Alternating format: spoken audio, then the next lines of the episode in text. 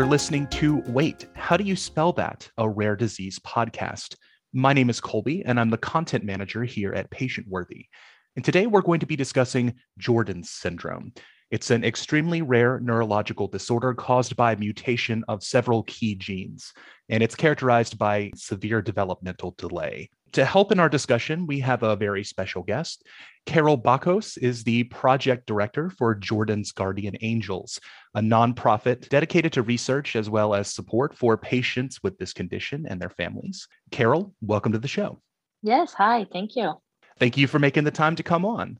To start with, uh, would you mind providing us with an overview of Jordan's syndrome for listeners who may not be familiar with the condition? Sure. So, Jordan syndrome is a rare genetic mutation. It's affecting less than 250 individuals worldwide today. It's a misspelling predominantly in the gene PPP2R5D. So, if you think of our DNA as a novel with 3 billion letters, we all have typos or impurities in our DNA. For most of us, we live our lives unaffected and really unaware of these changes. But in our patients community, and most of them are children, the misspelling or the typo happens in a gene that makes a difference. And there's really a wide spectrum of how the mutation affects our individuals. But for the most part, there are some common characteristics such as macrocephaly or larger head size, hypotonia or low muscle tone, as well as global developmental delays. And they could be dealing with a slew of medical challenges, such as epilepsy, autism, feeding or GI challenges, vision differences, scoliosis, just to name a few. And Jordan's syndrome uh, is diagnosed through genetic testing. And the whole exome sequencing or WES is usually the test that most of our families get their diagnosis through. And what it does, it maps our genes and compares them to our birth parents and then identifies what's unique to us that could be leading to these differences. But there are other subgenetic tests that can flag Jordan syndrome as well. So some of that could be through an epilepsy panel or autism panel, as a few examples. And what are some of the challenges faced by Jordan syndrome patients and their families? So, oftentimes, these challenges start right at birth. About half of our population had difficulty at birth, and that could be trouble breathing or dealing with seizures right away. And these challenges continue, and they start by showing up as missing milestones. So, our children might not sit when your typical child might, or um, might be delayed in walking or talking. Some might have feeding trouble from the get go and might require feeding tubes. So, this usually triggers families to go on that diagnosis journey, you know, where you start testing and doing MRIs and EEGs. And if you're lucky, you get referred to the right doctor that does some genetic testing to get your answer. And when you are dealing with a child that has all these challenges and the unknown that this brings, it really takes over your life in many ways. You are rushing from one therapy to another and from one doctor's appointment to another. And oftentimes, you have at least one family member having to leave their job to play that role of caregiver and someone that is able to take the child to all these appointments. And then for the individuals themselves, they always have to work extra hard to achieve what comes natural to most. And a big percentage of our community are nonverbal. And that brings its own set of challenges and frustrations for the families. And then, in many ways, our children and families are living with the stigma of uh, this society puts on individuals with disability. It's it's a difficult journey, and oftentimes families require support themselves or find themselves having to support their children in the long term. But none of that really takes away from the joys that this journey brings in any way. You know, you find that many of our families and children go through every day with a lot of grace and a lot of courage and love and joy. And we're able to cheer each other on and really appreciate the small wins every day. And I know that connection among rare disease patients is always so super important. Oh, definitely. I mean, they're our lifeline. I don't think we, we could do that any other way. Compared to other rare conditions, Jordan syndrome was first described relatively recently in medical literature. Uh, can you tell us more about the history of this condition and the founding of Jordan's Guardian Angels? PPP2R5D was first linked to global delays in literature in late 2015. And the online community started shortly after that. And at that point, we had four families, and now we're close to 200 families worldwide. And oftentimes, rare diseases get very little attention when it comes to finding the right interventions or treatments or, or cures. And it's often left up to families that are impacted by the disease to take on yet another challenge and really drive to get to these answers, right? So, Jordan's Guardian Angels was founded by Cynthia and Joe Lang. Uh, their daughter, Jordan, was one of the first diagnosed with this rare disease and now it's named after her, Jordan syndrome. And what Jordan's Guardian Angels is doing, they're really leading the research into better understanding the syndrome and trying to find treatments or even cures. And the foundation has been able to assemble a group of clinicians, researchers, scientists, the best in their field to join our effort in getting these answers that our children really need and, and deserve they are all motivated by our families and by our children and are working super hard and very fast to get us there. And as a foundation and a community, I mean, we've come a very long way since 2015 when this became a thing. And uh, here we are today with a goal and a plan, the right motivation, and we're really just going full steam ahead. I know you also have a child with Jordan's syndrome. Can you tell us a little more about that and how you became involved with Jordan's Guardian Angels? Sure. So, my daughter Yara, she's eight today, but she was diagnosed with Jordan syndrome at the age of two, so six years now. She was part of that community that had trouble at birth. And when she was missing her milestones at the beginning, we thought that they were linked to her rough start. And as many of our families, uh, you know, we started doing the tests and uh, EEGs and MRIs. And then when, you know, after a while she wasn't really catching up, that's when our doctor started telling us maybe something else was happening. And we were the lucky few that were uh, sent to see genetics. And at that point, my husband and I, we didn't really understand. Like when you hear genetics, people think these are inherited diseases. And we didn't realize that there's a slew of genetic conditions that are de novo and they just start with the individual. When we started on that path, we didn't think that could be the case for each from a different part of the world. I'm like, how can it be genetic, right? We know better today, of course, but um, then we got our answer, and we were lucky in the sense that we were diagnosed shortly after that first publication. So if we had done that test a few months earlier, we might not have known, and that journey would have never started for us. So that's when, you know, we jumped right on to see first, how can we support her? What kind of therapies and uh, interventions that she needs? She's been doing over 10 hours of intervention a week since she was three months old, and she hasn't stopped, you know, eight years later. Um, but also we, you know, went online and connected with a Facebook group that another mom had just started just a few weeks ago when they got their diagnosis. And that's how we became part of the community. And at that point, you know, I uh, became one of the admins on the group and started welcoming new families. And one of these families we welcomed was Joe and Cynthia Lang when they they found our group. And you know, Joe and I had like this heart to heart conversation. It's always very very rewarding to talk to another parent that has been in your shoes and know exactly what you're going through. Uh, he shared that they have this foundation, Jordan's Guardian Angels. I was in the process of creating, you know, a foundation to do that work. And then we decided, you know what, this foundation is already there. Time is of essence and they were you know very graceful to say let's kind of modify the mission of what we do to include this research and ask me to kind of be part of that effort and as a you know project manager for the research. And and we've been going very strong with that since and you know i feel very fortunate in many ways. That's how our journey took on like for many families that get their diagnosis and they feel helpless or non-enabled in any ways and that has not been our journey. So i'm very thankful for that.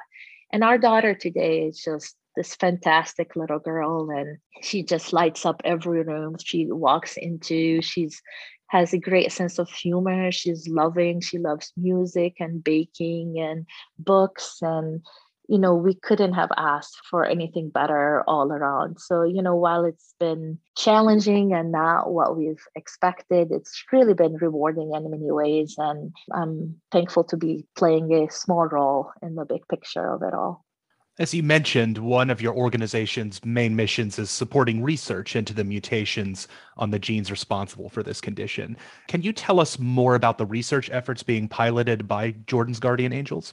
So, shortly after you know we got the diagnosis and the group started forming we reached out to a group of 10 scientists and researchers and we asked them hey we are this family organization we have children dealing with this syndrome. Your work is directly or indirectly related to what we're trying to do.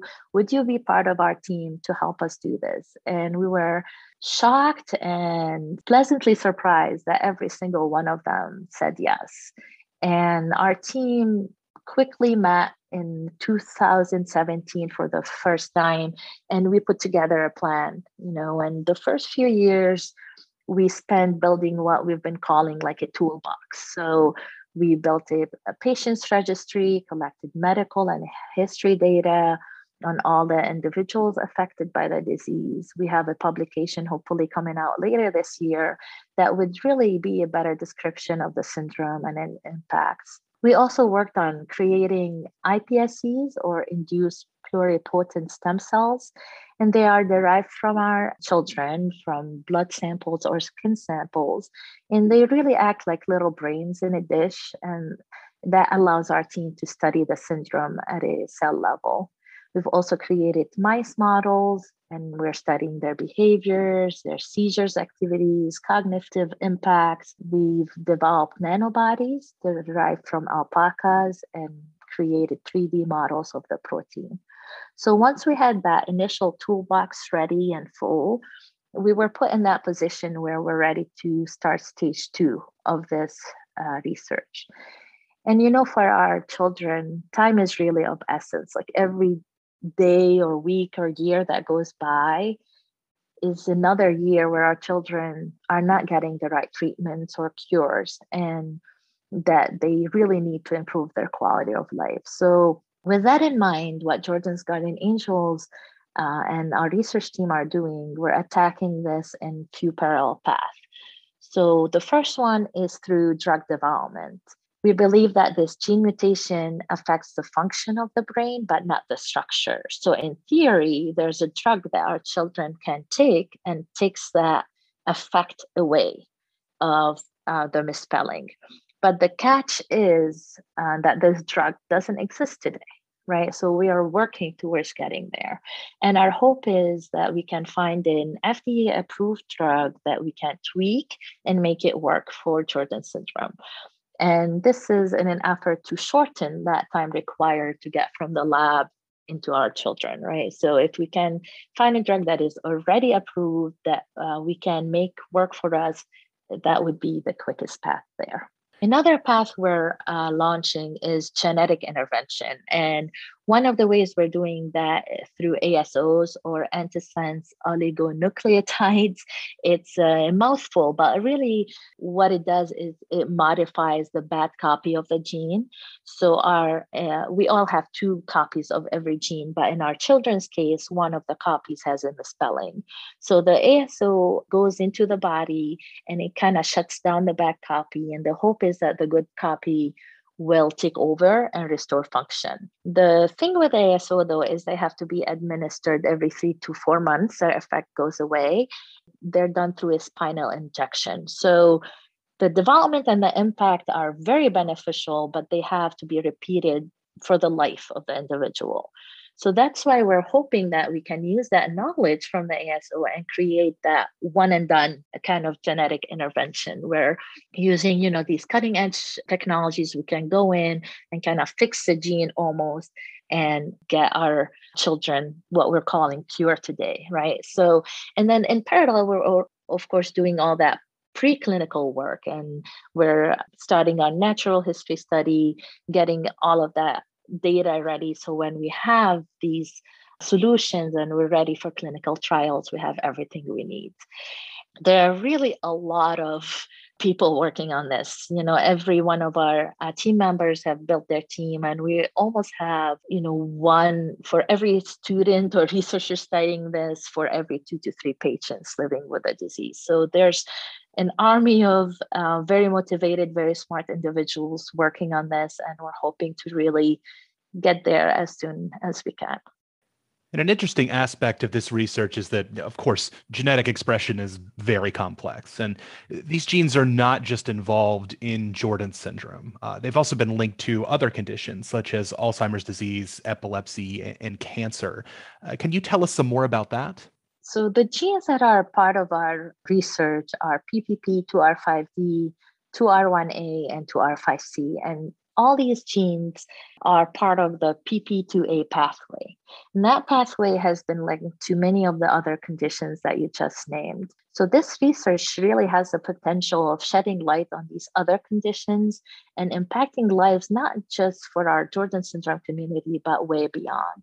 And this is, you know, very rewarding for everyone involved because it has potential to change just so many lives. We are very adamant in everything we do as a foundation, and our team is on board with that. That any discoveries, anything that uh, we come up with needs to be made available to the public to use. You know, this is really the only way that we can advance, especially in the rare space. You know, we need to be building on each other's work rather than everyone recreating the wheel.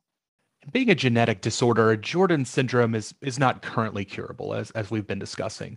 Uh, and with these types of conditions, treatment often moves towards symptom management.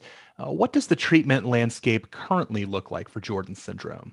Let me start by saying that we are working towards a treatment and a cure, right? As I described earlier. And we don't believe that this is a far fetched dream. We're really focused to get us there. And we're looking at the most optimized way to get us there. And we are getting closer every day. But you're right. In the meantime, it's all about symptoms management. Many of our children with a disease are followed by a long list of specialists. And to be honest, most of them have never treated someone with Jordan syndrome before. In many cases, have never heard of Jordan syndrome before.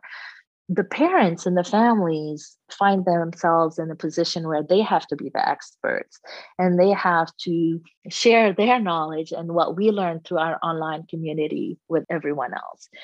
But what we found really important for our community is the advantage of early intervention and being able to access these therapies and interventions early on to maximize development of our children. They're very capable.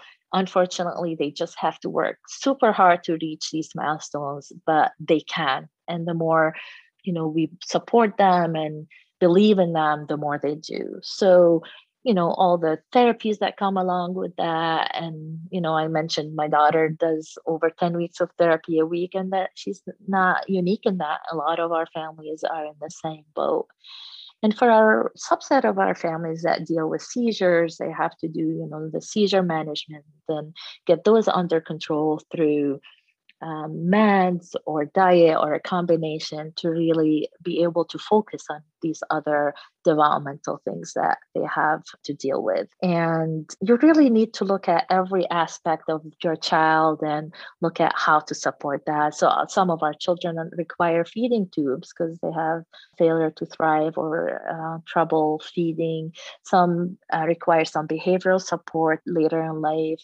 And many require uh, help with communication support, whether it's verbal or nonverbal, but really to enable them to express them themselves and be able to play a role in their development and in their upbringing.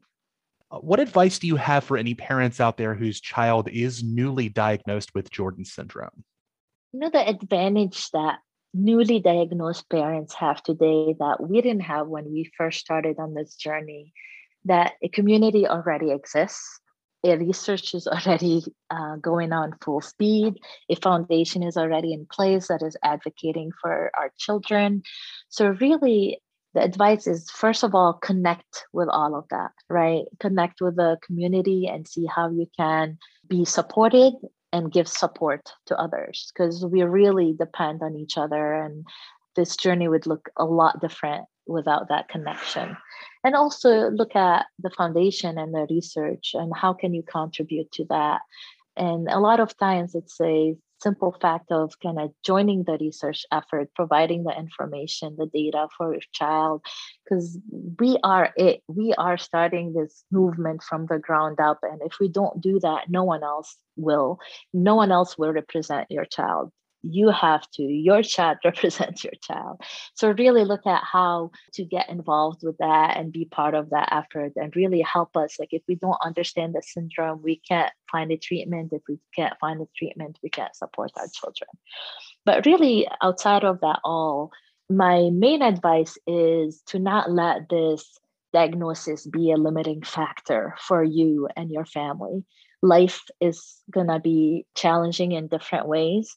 It's going to be different than what you thought your life is going to be but you're going to be okay. Your child is going to be okay and that you'll take the time you need and for some it's weeks for some it's years but you'll get to that point where you're you understand that this is just a different reality different than what you thought before but really what your child needs from you is that support and that encouragement and you believing that they can.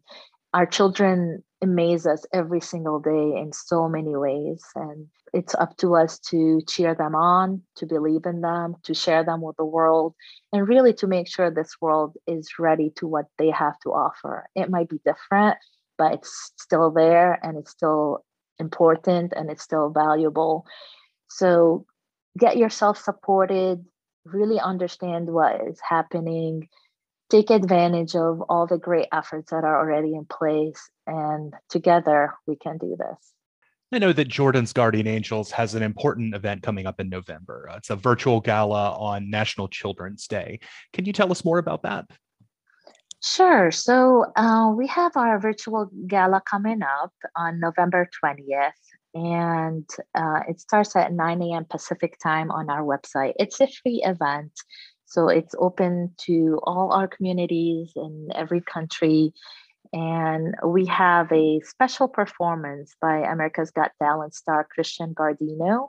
Uh, there's silent auction. Um, there's going to be, you know, presentation about uh, our efforts. You get a chance to see our children and our families. Uh, it's really, you know, it, it's a fundraising event, but it, the most important part is it's us reaching out and spreading awareness and telling our stories because no one else will. So uh, check us out and uh, join us on November 20th and tell your friends. Sounds like a great time. If someone wants to get involved with Jordan's Guardian Angels, where can they find more information and what's the best way to help out? If you go to our website, jordansguardianangels.org, you can connect with us on any of the social media channels or email us directly through that.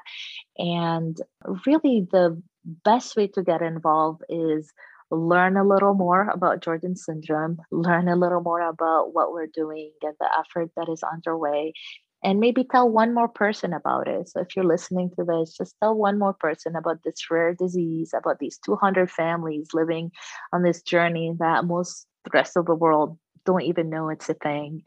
And check out our events such as our uh, you know virtual events and help us cheer on our children and celebrate their milestones just like we do. And we recently launched a podcast a rare reality. It's uh, on our website for the video version but it's also on wherever you listen to your podcast. Um, i'll encourage you to find us and listen to uh, what we have to say. And it's not all Jordan syndrome related. While we do uh, use the uh, forum to spread awareness about Jordan syndrome, but also we have we have this ambition to play a bigger role when it comes to advocacy and awareness and, and rare disease space as a whole. So we hope that many of uh, our listeners will you know find it useful and share it with their friends check us out and let us know what you think well, Carol, I'd like to thank you for coming on the show to introduce our audience to Jordan's syndrome and the important work that Jordan's Guardian Angels is providing. It was an absolute pleasure to talk to you today. Thank you so much, Colby. Thank you for creating this space for us to share our journey. And I look forward to listening to what others have to say on this podcast. Of course. And if you'd like to learn more about Jordan's Guardian Angels or their upcoming virtual gala on National Children's Day, you can find out more information by visiting their website at www.jordansguardianangels.org. Also, be sure to check out their podcast, which again is called A Rare Reality. You can find that on Google Podcasts, Apple Podcasts, and Spotify. And we'll also leave a link in the show notes for uh, both their website and the podcast so that you can check those out. Remember, you can always keep up with the latest in rare disease news by visiting patientworthy.com. Be sure to follow us on Facebook, Twitter, and Instagram by searching for Patientworthy on those platforms. If you enjoyed this episode, please consider leaving us a review on your favorite podcasting platform. It may seem like a small thing, but a review or rating really does go a long way toward helping us out. Finally, if you have any questions about the podcast or perhaps an idea for a future episode, you can get in touch with me by sending an email to colby at patientworthy.com. That does it for today's episode. Thank you once again to Carol Bacos from Jordan's Guardian Angels for joining us on the show today. And as always, thank you for listening.